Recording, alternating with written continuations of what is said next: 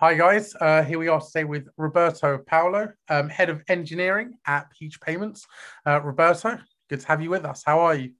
Awesome. It's an absolute pleasure. Yeah, doing very good. Excited that it's a long weekend. So, uh, winding down from quite a busy week. it's definitely been a mad one. And, it's ending on a, a, bit of a high, right? With, um, I don't know if you've seen Elon Musk uh, He's trying to acquire the whole of Twitter. Yeah. I'm, I'm brilliant. I, do you know what? I, I, actually thought when when he bought um when he bought the first like 9.2 percent, my thoughts were, do you know what? He'll move it up to like 20, 25, 30 percent, right? He'll he'll make sure that essentially he's he's in control of that company. And uh, never did I see that he was actually going to go and try and take it uh, private. So that's you know, right.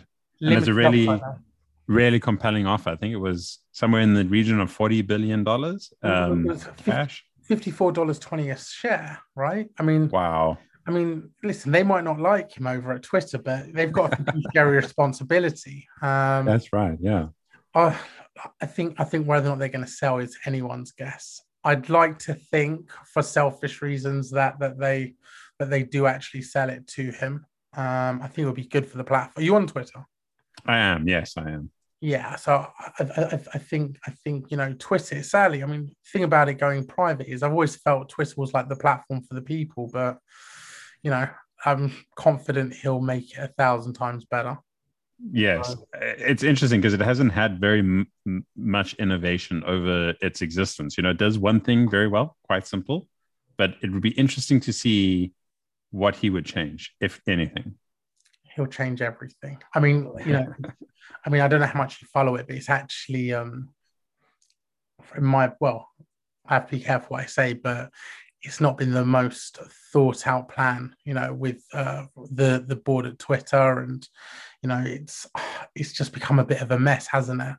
And yeah. I think someone like Elon Musk will be able to uh, get it on the right track. I'd like to think, but I'm, I'm still frustrated because uh, I thought he was going to come in and we'd end up all buying into an Elon Musk company, uh, be able to hold it for the next 10 years um, and all benefit from the upside. But such is life. So, yeah, anyway, we're here to talk about Peach Payments. Um, yes. You guys are doing some really exciting stuff um, over in Africa. Um, so, you know, for those people watching, why don't you tell us a little bit about your background, a bit about Peach Payments and what you guys are actually doing? Awesome. Great. Um, so, in terms of my background, I started off my career in software engineering. I worked as just a full stack engineer. I, I started just as the boom was was starting within the software space. So salaries were pretty good, um, but it was enough time for everyone to sort of pick up and learn things. I worked for a compliance company initially, so we worked on a lot of South African law, um, and then from there I transitioned into the fintech world, where I worked for a company that gave international loans throughout the world. So if you wanted to study abroad, um, say at Oxford or Harvard, we could use predictive models to figure out how much you'd be potentially earning. And that was very interesting. And then give loans based off of that. Uh, really well funded company. Um, and then from there, I joined Peach, which was in December 2020, to help them go through their scaling period. So um, went through that at the company prior, where I started off with a team of about eight engineers and we we scaled just under 200 in the space of about four years. Um, and at Peach, we've already scaled 600% in the first year alone. So massive growth, very very rapid growth. Um, what Peach Payments is, we're a, payment gateway. So we connect merchants to banks, pretty much, or various different payment methods. Um, and so our big goal is to figure out how companies are spending uh, well, how merchants are spending, how customers are spending, what are they sort of leaning towards in terms of trends? So is it is it a credit card?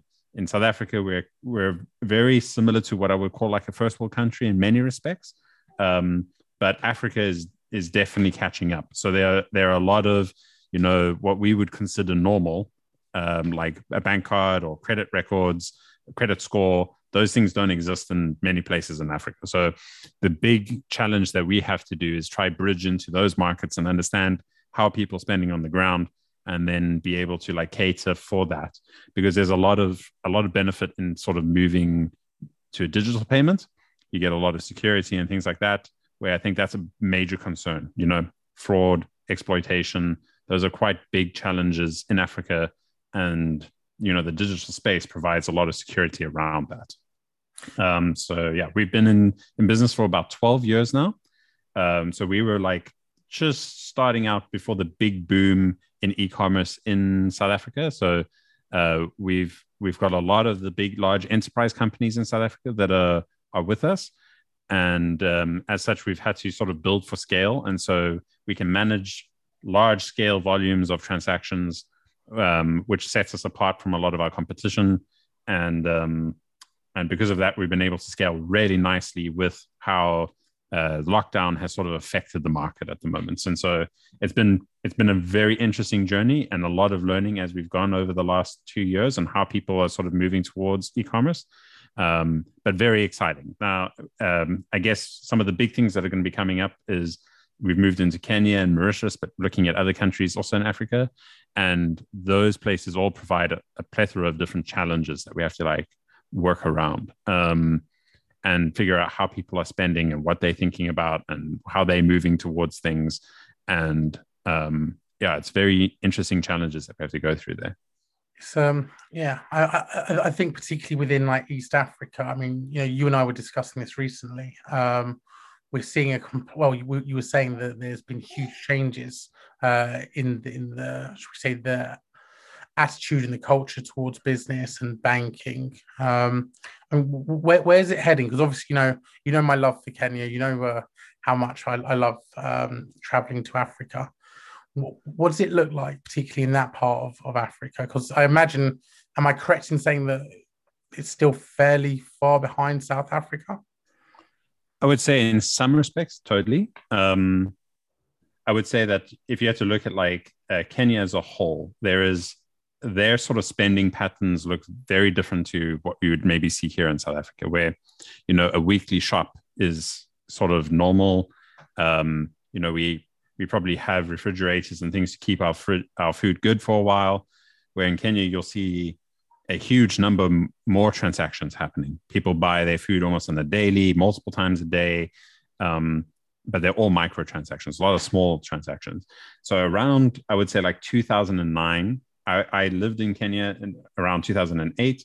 When I arrived, the Kenyan shilling was like a, a really strong way of how people sort of uh, traded. And so, um, from the informal markets in in some of the townships, people would be you know buying fruit and vegetables or or clothing off the side of the road, and everyone was trading in fiat. And this sort of opened them up. There was this gang called the Mungiki, um, quite a big gang. It sort of formed around 2003 and sort of sort of grew over time. And we're talking kind of the um, sort of 200 to 300,000 members sort of level. So really large gang. And they would exploit the taxis. They would exploit, you know, the the small little shops in these informal settlements. And around 2009, this is when um, M-Pesa as a product sort of like started coming into the market. And what that meant was that you would go to a store, scratch a little voucher, plug that into your phone, just like you would with airtime, except now it's like a currency. Um, and I believe the whole idea started with a little schoolboy in, in Mombasa, and he shared the idea with his teacher, and the two of them sort of went off and made this product. Um, sorry, so what, what, what was it exactly? How did it work? So effectively, he was looking at the at the community and saying, you know, hardly anybody's got um, a bank card or a credit card or anything like that, but everybody has a mobile phone. Everybody communicates with a mobile phone. Everyone calls each other, and so he was saying, you know, instead of having a, a whole bank account that you have to pay fees for every month, what if your phone or your SIM card was your bank account? Um, that was the premise initially, and so you could effectively move money from fiat at like a kiosk and transfer it into this M-Pesa digital uh, representation of that. And then to send money to anybody, all you have to do is type in a code. You it would use USSD, so very easy. You could work on a huge number of devices, um, and it would transfer the money from your wallet to their wallet. And it was, I just remember it being like almost like this overnight transformation where it was at the on the Monday everyone was using fiat like paper money, and by the Friday hardly anybody wanted to touch money. It was all it was all in Pesa. Um, and so that fundamentally changed the way that people spent in Kenya. So we saw, I think now even we're looking at less than 10% of all transactions in the whole country being paper money, which is well, well less than what we even uh, spend here in South Africa. So they've moved towards this digital medium. And what that's done is given them a huge amount of security around their currency. So this gang, like the Mungiki, were really struggling with like now trying to exploit the taxis because the taxis were taking M-Pesa. Oh. And, you know, you couldn't just like pull that money out of somebody's wallet. Um, and so a lot of people. Gun someone's head. Say again? But they could put a gun to someone's head. Oh, which, yes. And, and, I'm not joking. You know, like, it's one of the security risks that we're currently facing with like decentralized finance. How long before people realize that they don't have to rob a bank? They can just go to a software engineer's house and uh, you know rob him for his Bitcoin. That's right. But I mean, here's the thing, right? If you don't give that passcode, they can't like just take your stuff. It's pretty much gone to the ether. Um, and so like, whereas if you had paper money, they could probably just shoot you anyways and then dig through you to find your money. And yeah. so it is like an additional layer of like, you know, some people would be stubborn enough and just say, I don't care you're like, oh, you're not going to get anything from me. Um, and so it it fundamentally had like this really positive, I think, unintended consequence where a lot of people instantly got this like sort of security around their money, and that did like amazing things for the economy because instead of somebody like having to give away 30 or 40 percent of their money to these gangs they could hold on to a lot more of their of their profits and it just made their businesses work a lot better and they sort of stepped a little bit higher outside of poverty. And so that was like a really big thing. And so another another thing that's now happening is if you have to look at like just cryptocurrency as an example right? I believe there's more than like one i think there's more than a billion dollars worth of cryptocurrency currently floating around in the kenyan market which is at a phenomenal amount of money. I think it's well it's actually maybe well over a billion dollars now. And so um that equates to almost like 3% of like the total amount uh, worldwide which is which is quite large for like a third world country and so you know countries like kenya are also looking at you know where currency is moving towards and like how people are thinking about trading and in many respects i think they're leading in in africa in the way that they're thinking about fiat and currency um, and so here in south africa very much very very similar. We we have our bank cards and cryptos making really big waves. We're seeing some fantastic companies coming into the space thinking about crypto as a as a currency, and we're seeing more people adopt it because they're sort of creating the bridge between the crypto world and the and the physical world with the banks. And so you can send money into an account, purchase whatever crypto you want, trade, and then be able to move your money back out and then put that into your bank account again. And because of that bridge, um, people are more likely to now, you know, sit and trade. Whereas I think the whole exchange was a little bit of a was a little bit of a daunting process to be able to like, you know, be in the know and how to move your money around. And so that sort of made it a little less acceptable, uh, accessible to the public. And so, um, with things changing, with these com- companies coming in, we're probably going to see a way that the way that uh, people buy things is going to shift um, I'm seeing like a lot of positive momentum to these alternative payment methods, which is um, very exciting. We're seeing a lot, a lot more of that, and that and that's pretty good because you know with that movement we have things like uh, online shopping and and it can be online in terms of like a Facebook marketplace or a WhatsApp uh, shop, and it doesn't have to be like a website. You can have like a small little shop be able to broadcast to a much larger market um, and have you know your local scene sort of follow your store and you can publish updates and get all the functionality that you would normally get from like a fully fledged e-commerce shop with very little effort. Um, and so that's that's very, what's very very exciting about here in in africa. Like there's a big sort of pivot towards that sort of uh, shopping experience. It's um it kind of fits in with what we're doing in an odd way. I mean, with Raion, you know, our long term trajectory is that people come onto our marketplace and we will be able to provide them with the tools to build their own um, build their own company, right? Um, I think that it's clear now that every company in the world is going to be uh, partly a software company, has to be, and also have some. Was it you who said to me that maybe it wasn't actually? Someone said to me recently, in the future, every company will be in part a fintech company. I don't. I wish I had coined that, but that would. Yeah, yeah. I kind of wish I never admitted someone else said it to me. Uh, you know, um, yeah, I, I could have stolen that one. But no, but do you know what I mean? Like when I say that every company is essentially gonna have some um, form of like financial technology integrated into it. Absolutely, hundred percent. I think, and this is sort of what's also like creating this large demand of technical skills, right? Uh, I think nowadays, I mean, I look at the the the schools that I can send my kids into, and from as early as grade two or grade three, they're doing robotics and programming. Um, and that's like a massive pivot from when I went to school, which was typing on a typewriter in grade 11 and then How moving into grade and grade three? Uh, standard.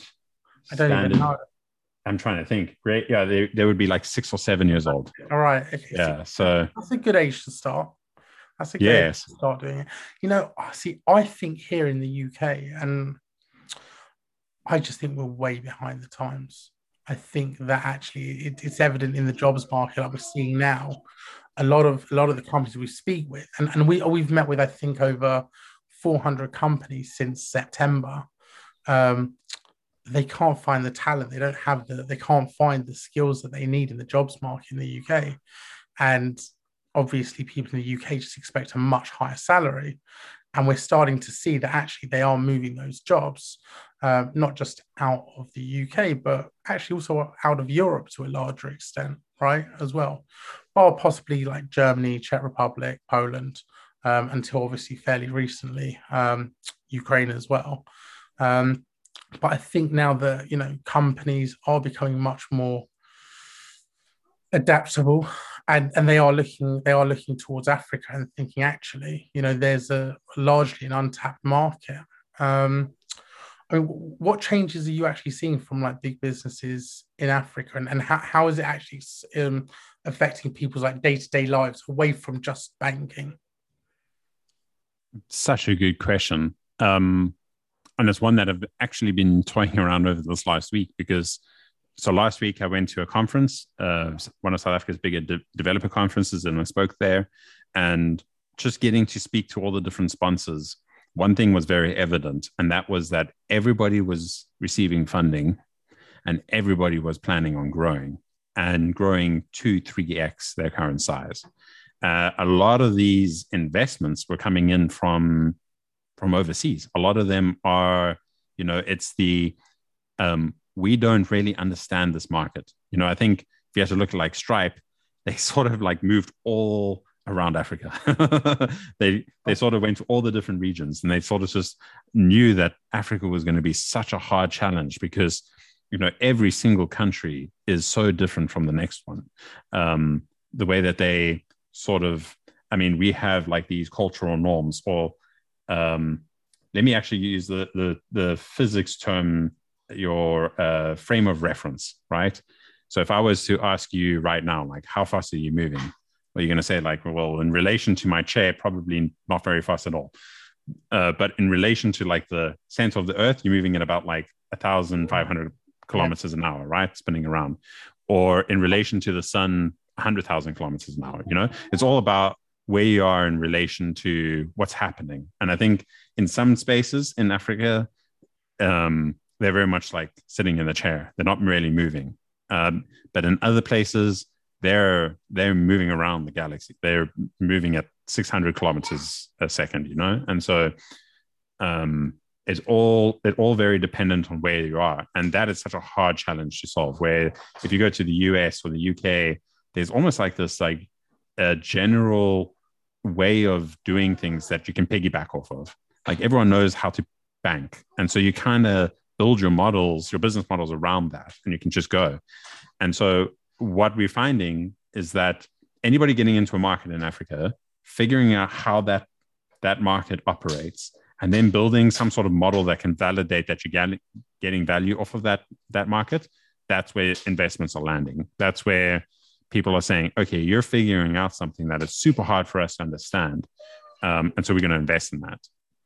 So that's one of the big things that we're seeing um, the other big things is a lot of the large tech companies are moving into africa because um, you know salaries here are, are relatively cheaper than paying for like an engineer in the UK. And you're going to find that the skills will kind of be sort of relevant. They sort of be in par. Um, the if I look at like Kenya, for instance, there's a large Microsoft um, uh, influence there, a large Atlassian influence there. There's a lot of these really large companies, global companies. Like, yeah, they're a huge player, right?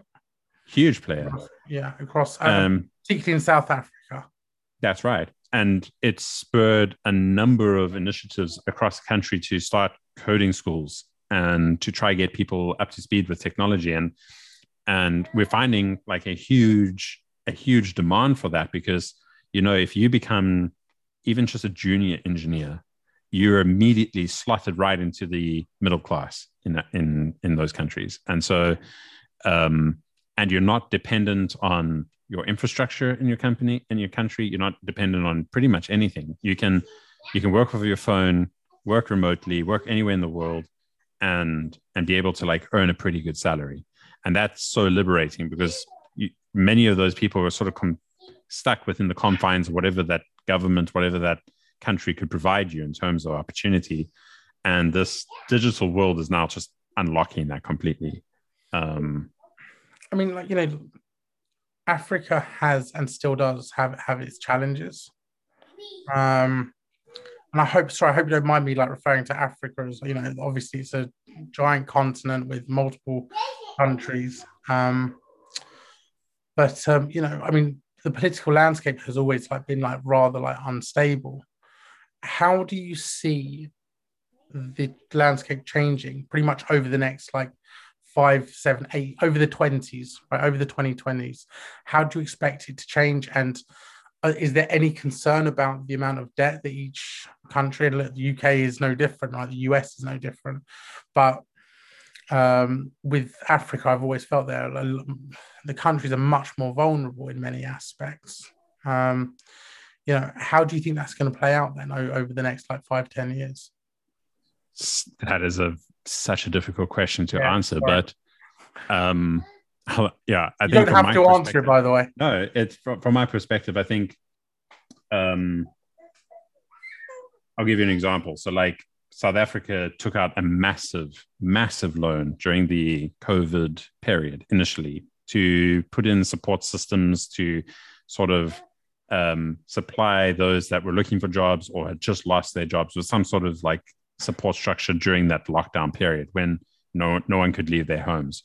We saw a huge loss of jobs over that period, restaurants closing down. Um, and this is not typical, this is not like only isolated incidents in, in South Africa, but we did see large amounts of, of, um, of that money just go missing, like almost to the order of like half of all the money that we were lending 250 billion dollars just disappears.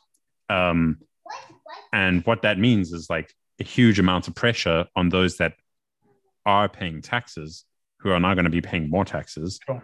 and more VAT and you know interest rates from the banks are going to climb and it puts like a, a lot more pressure a blanket pressure over like everybody because when you increase those things food goes up you know fuel goes up. Um, and so it becomes harder even for those that are just making a bite just to get through. And so it is a it is a very tricky thing to sort of navigate. And that's and that's just like that's just one instance. We sort of have to fight against that sort of level of corruption pretty much everywhere like from the municipality levels where people aren't getting any service. Um, i mean right now on the news you'll see that in the uh, eastern side of South Africa, KZN, is undergoing floods at the moment to the degree where entire hi- highways have been washed away, but there's no helicopters flying around helping because there's no fuel. The pilots are are gone. No one knows where why, they are. Why is And- why why is there no? Is there's no fuel, or is it just the it's it's too expensive to to buy? um, just misappropriation of funds. And so, you know, they have to like, you know, go somewhere to try make a plan. But a lot of those like rescue services will be funded by local municipalities and, you know, fire brigades, fire stations just not having funding. So the equipment just deteriorates. Um, I mean, police stations just not having vehicles to get around to get to the crime. And so, uh, I mean, during the lockdown period, for instance, on the side of the road, I found a, a guy. It was it was quite graphic, but this guy was just beating this lady, and I jumped out the car and I tried separating them, and it was like it was quite bad. She was really bruised and bleeding, and I called the police to try come and and like try to dis- disrupt this. He was completely drunk, and it took them three hours to send somebody. So we were waiting on the side of the road from like about midday till about 4 p.m. Waiting the for the police. He jumped in his car and just drove away. And the um, police, when they showed up, what what could they do? You, you know, Yeah. So we went to the police station. We made a statement. Um, and I mean, I was just thinking to myself, like, this is this is super scary. And I mean, on the phone, they were just saying, you know, it's going to take us a little while. The- The one or two cars that we have that are on parole are far patrol are far away. We don't have a vehicle to actually get to you. and that for me is like super scary. And and that is in a sort of semi well functioning part of the, of the country where the municipality is pretty good.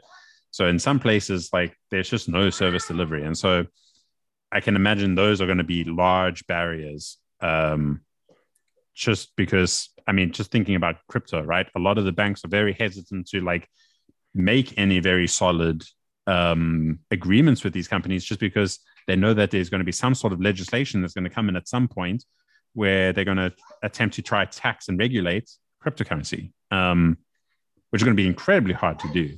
Um, I spoke to someone else about this the other day, and I think the challenge for me with the like cryptocurrencies is that you know the whole point is to have decentralized finance.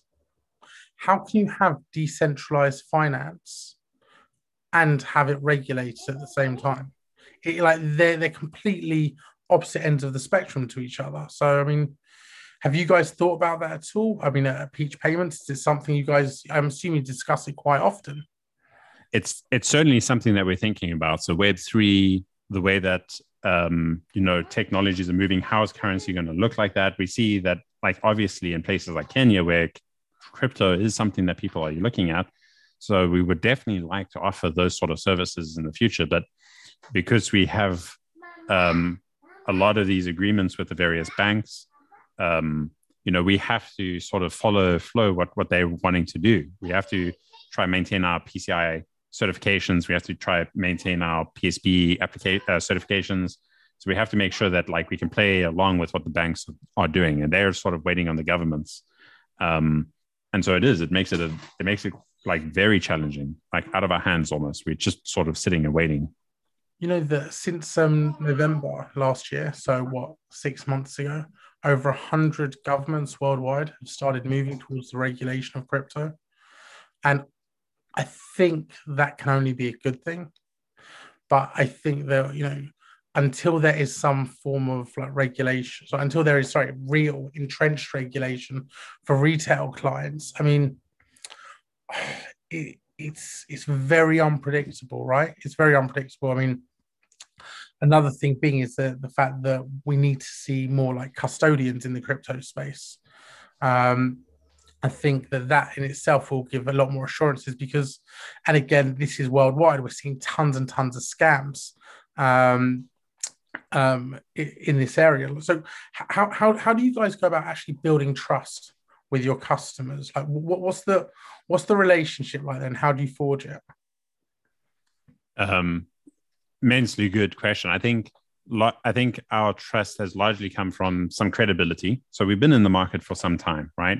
We're working with some really large enterprise merchants um, that are used by millions of people within our country. So, uh, I mean, just alone them knowing that these big regulated spaces are also using us, that's a really good sign. But the other thing is reliability. you know, being able to constantly meet what these uh, uh, merchants are looking for. We can't have downtime. We can't think about, you know, if if downtime occurs, we have to be able to address that super super quickly. Um, and so that sort of trust, I think, comes with time. And so when we start offering products, it's because we've already done our homework on them and that we already know that these are partners worth investing in. Um, and so you'll find that right now we've been very selective about which partners we want to sort of firstly integrate with in the various countries. So you can see, like with Kenya, you can pay with M-Pesa, and in South Africa, we're using you know the the companies that we believe are going to be well trusted people that have been in the industry for you know half a decade or so that have been you know had really good track records. Um, and when it comes to these new innovative methods, we're going to have to do the same thing. We're going to look at like partnering up with companies that can help us do these things that people have some sort of trust with already. Um, and so I think that that's going to be very key. You're right, because without that trust, um, all it takes is like one or two bad instances when you know you as a business, especially in the financial space, if you lead people down the wrong path, they're very unlikely to trust you know your service you're. Done. You're done. Like as as in you know people are very unforgiving and and I, understandably so. I think that more than any other sector is it's tougher for the financial services sector to be able to not only just like build trust but to also introduce a new product a new way of thinking and changing people's behavior right? And all of a sudden the last five ten years or so we, we're starting to see that with crypto. Um so I think it's a watch this space. But what, what so what is actually next uh, for, for Peach Payments? Awesome. Um, so sure, we have quite a few things in the pipeline. Some of these things um, most certainly are do not share like our thinking because we do have we do have competition. We're not the only people in the space. Um, we have been a long ways, I think, in terms of like innovation. We're kind of the first to come out with certain products. Um, the next big things that we're thinking about now is how do we um, provide products to the informal markets because we've been very big in the enterprise space. So how do we pivot towards you know people with a lot few a lot fewer uh, customers, but um, are thinking about doing trading on Facebook Marketplace and WhatsApp. We're thinking about how do we address the larger market within Africa with like a few of our partner companies. So uh, when we communicate out with like SMSs or WhatsApp or whatever, we want to use and address those companies that people have trust in. So we very much are thinking about how do we become like how do we Lego legalize? I'm going to try to think of a better word. Um, all the different components of that flow and be able to go into a country and understand their culture and understand what they what sort of instills trust. We don't want to bring a South African payment company to Kenya. We want to do our homework enough so that we can build like a, a Kenyan payment company in Kenya. Um, and I think that's the one big thing that we're going to be doing is like a lot of homework around that market and understanding what that spend looks like, and then trying to address that informal market in such a way that we don't place too much burden on them. They don't have to think about having smartphones or using a lot of data to use our services we want to be able to address that market and be able to like you know cater to their needs there. So a lot of homework. We've we've gone to mauritius and kenya. We're looking at going to egypt and a few other countries this year. So it's a lot of different spaces a lot of different cultures and way of working. Sounds like someone's got a, a nice job there traveling around all the uh, different countries. Yeah mauritius is definitely on yeah, my exactly. checklist on the white beaches yeah. exactly have, have I mean, did you, have you traveled? I mean, yourself away from work. I mean, have you traveled a lot around Africa? Um, so within Africa, I've been to pretty much all of our neighboring countries, so Mozambique and Zimbabwe, uh, Botswana, and Namibia. Um, outside of that, I've been to Kenya and Tanzania, um, but I haven't really ventured very much into West Africa. So in East Africa, we we have a a specific language root called Ubuntu, and it's pretty easy to kind of like when you understand Swahili, it kind of makes sense to Zulu and other Ubuntu languages. Like the the the words are very similar, kind of like in a way French and I guess like English have certain words that are very similar, right? They have the same root language, but as soon as you go into West Africa, it's a completely different dialect. So I, I it's uh, quite intimidating to think that I'm going to go to a place where like I won't understand anything that's going on. But very excited to be able to start thinking about that part of the world because it's one that I haven't actually like explored very much. But outside of that, I've been to India, I've been to Spain and some places in Europe. So yeah, um, it's very interesting seeing these different markets and seeing how people sort of live and be. Um, and I mean, some things really caught me off guard, just like India's banking system being so well advanced beyond even ours. And you know, I would consider ours to be well more advanced than what what you would find in the US where my brother lives, where everything is still check. And it's like, wow, what year are you in? Interesting um, one, isn't that? About the US. Yeah. About how like the fintech companies just haven't adopted like the software technology. So you you think the US would be the the first to do it? That's right. I think there's just some industries that have been so entrenched that any sort of movement, it's like steering the Titanic, you know, very slow um, sort of pivoting towards new things where I think we haven't had time to build such a big ship in Africa. So we're a little bit nimble, but in, yeah, in Kenya, like, I mean, in, in the US, the sort of like financial sector and the way that banking has been done hasn't changed very much in, you know, the time that it's been there. So it's weird because I'd still say that you, when it comes to software, the US are the best in the world, right? Um, but I, I, think when you know you got to take a hat off to India when you when you look at what they're doing, particularly within like cloud-based computing, like that is a that is a very clever country. Very, yes, I get contacted like regularly um, by like young teenagers, like they, they want to they want to work in like machine learning or they want to work in some form of like blockchain technologies, and just some of the cool projects. You know, that some of them are like um, working like internet cafes. Right, I, we don't even. I don't even think I've seen an internet cafe in London in at least the last like five, ten years. And they're just creating these really cool technologies. They're getting in touch, saying, "Hey, look, this is what I've built. You know, this this is. I'm trying to get a job. I want to." And all of a sudden, now we're seeing this tectonic shift, whereby we're seeing untold opportunity in India. You know, and all of a sudden we're seeing huge investment in in uh, cloud infrastructure and edge computing and you know it, it's it's definitely one to watch. I, I really I, you know i will say this that I, I really believe that india will rule the world within the cloud computing space within the next within the next five to ten years.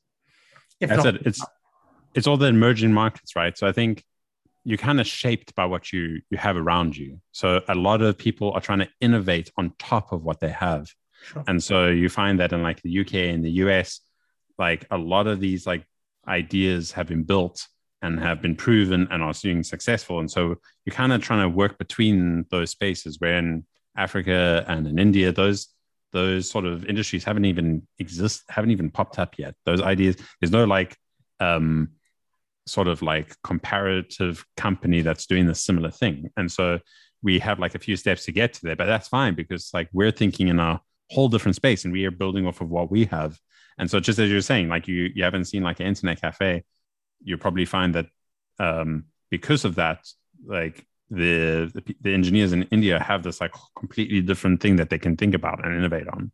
Um, i think that you know I, I think comes down to attitude as well. And I, I think that you know the uk i mean I, I still believe that the us is the most like creative country in the world like leaps and bounds for all of their problems, right? And we you, we could discuss their problems for ten hours and not not even discuss one percent of them, but um, they're definitely the most resilient, definitely the most creative uh, country in the world when it comes to software.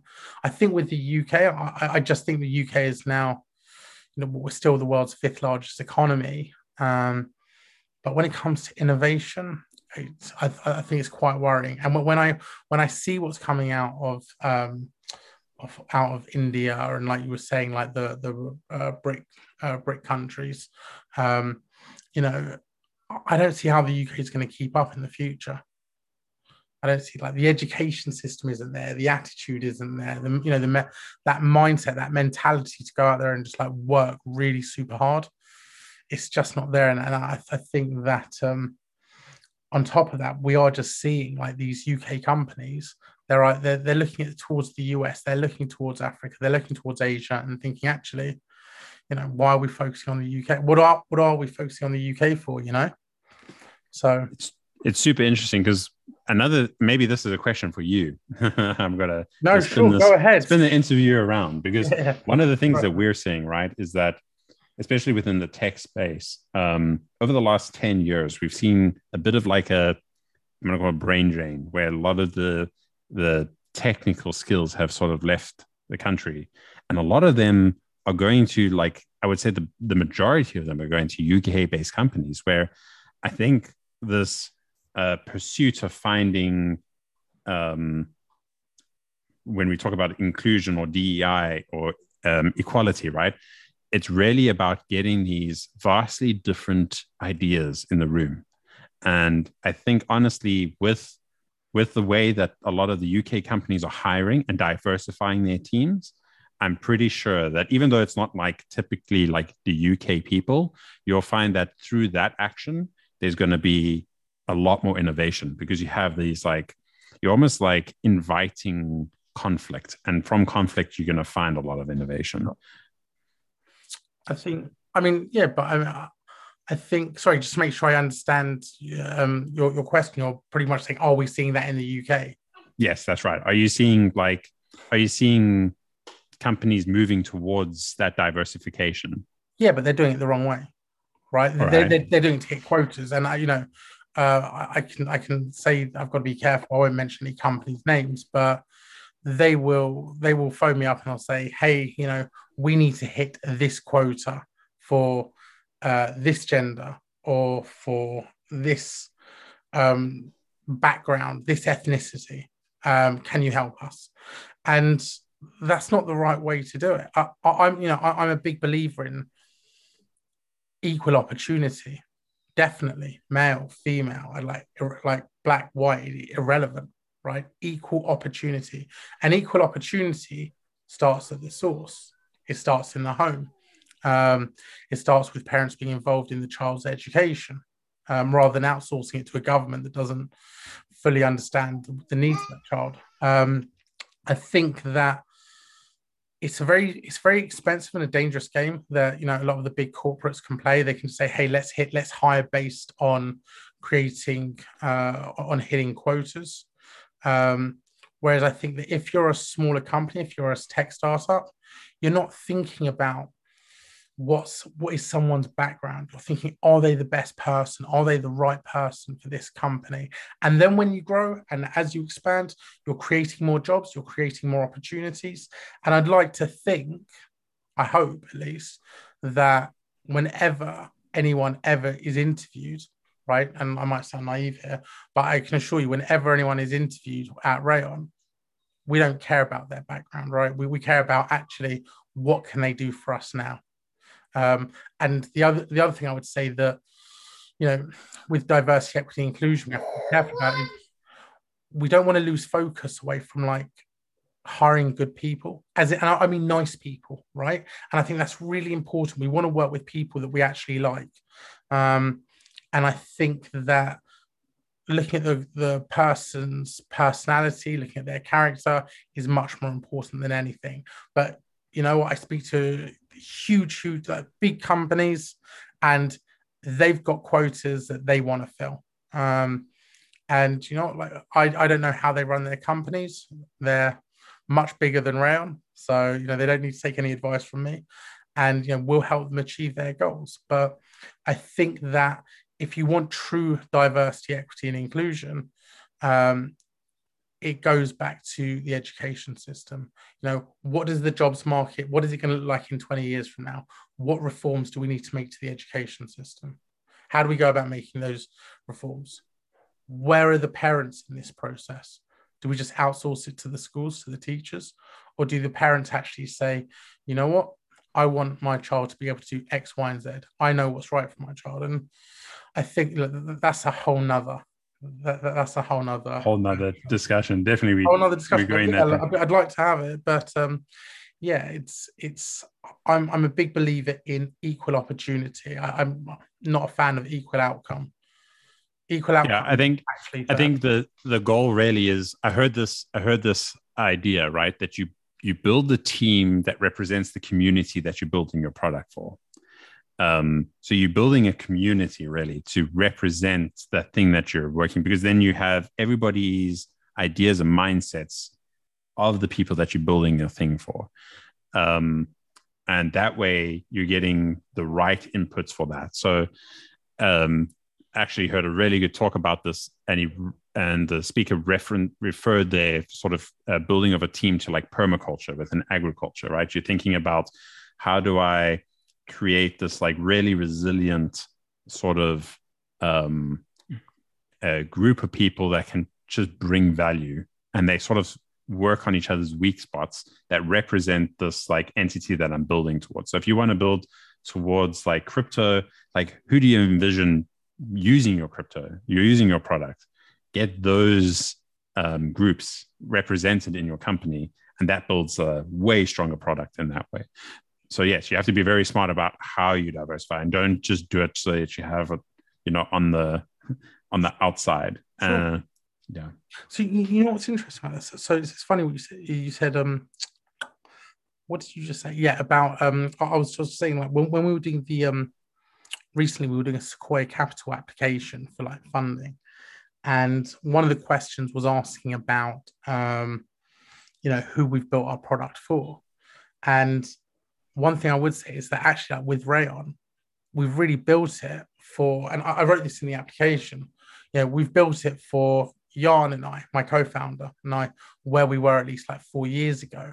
And I think that actually we were building a product that we needed, right? A product where we didn't have all the answers. We, we knew we wanted to be able to build an AI company or something within, uh, should we say, um, modern technologies, but we didn't have all the tools to do it. So essentially, we've now created a community and we've been able to fill that community with like minded people. But at the same time from a, a diverse background. So, you know, we share we share the same goals, but we've got a different perspective on everything. And uh, it's it's definitely made it easier, right? Being able to like bring in the right people. And I think even a year ago, when we, we actually almost went bankrupt about 14, 14 months ago. And um, it was only when we when we, we decided to, to give it another go, right, and to rebuild it from scratch and we, whenever something like we have, whenever we have like a major crisis, I always say, right, let's just sit down and let's understand what mistakes where did we, where do we lose it? Where do we lose control? And one thing that we did, we started, we had an investor at the time, and like they wanted to add tons of features to our platform. And as you know, for a startup, you don't want to build tons of features. Um, and we essentially just um, decided what we're going to do. We're going to go and speak to a thousand companies and we're going to learn from them. We're going to actually understand what the problem is in, in much more detail. And it made a complete and utter difference. When we re- rebuilt the platform, we re- rebuilt it, it exactly to the right specification rather than what we uh, than what we assumed was the right specification. But yeah, but look, so um, Peach Payments. Um, it's, it's been great to it's, it's been great to discuss everything with you guys um, to learn about what it is that you guys are doing and the path that you're on. And it will be great to catch up again in about six months or so, see what progress you've made. So yeah. Yes. Thank you very, very, very much for your time. No, thank you. It's been yeah, it's been really great just to um, you know, poke at the ideas. I think a lot of this has been sitting in my head for a while and being able to talk about these things is great. So thank you very much for the opportunity and having this sort of platform. I think it's great. Well, it's been great having you. Thank you very much. All right, great. Okay, Cheers. Bye.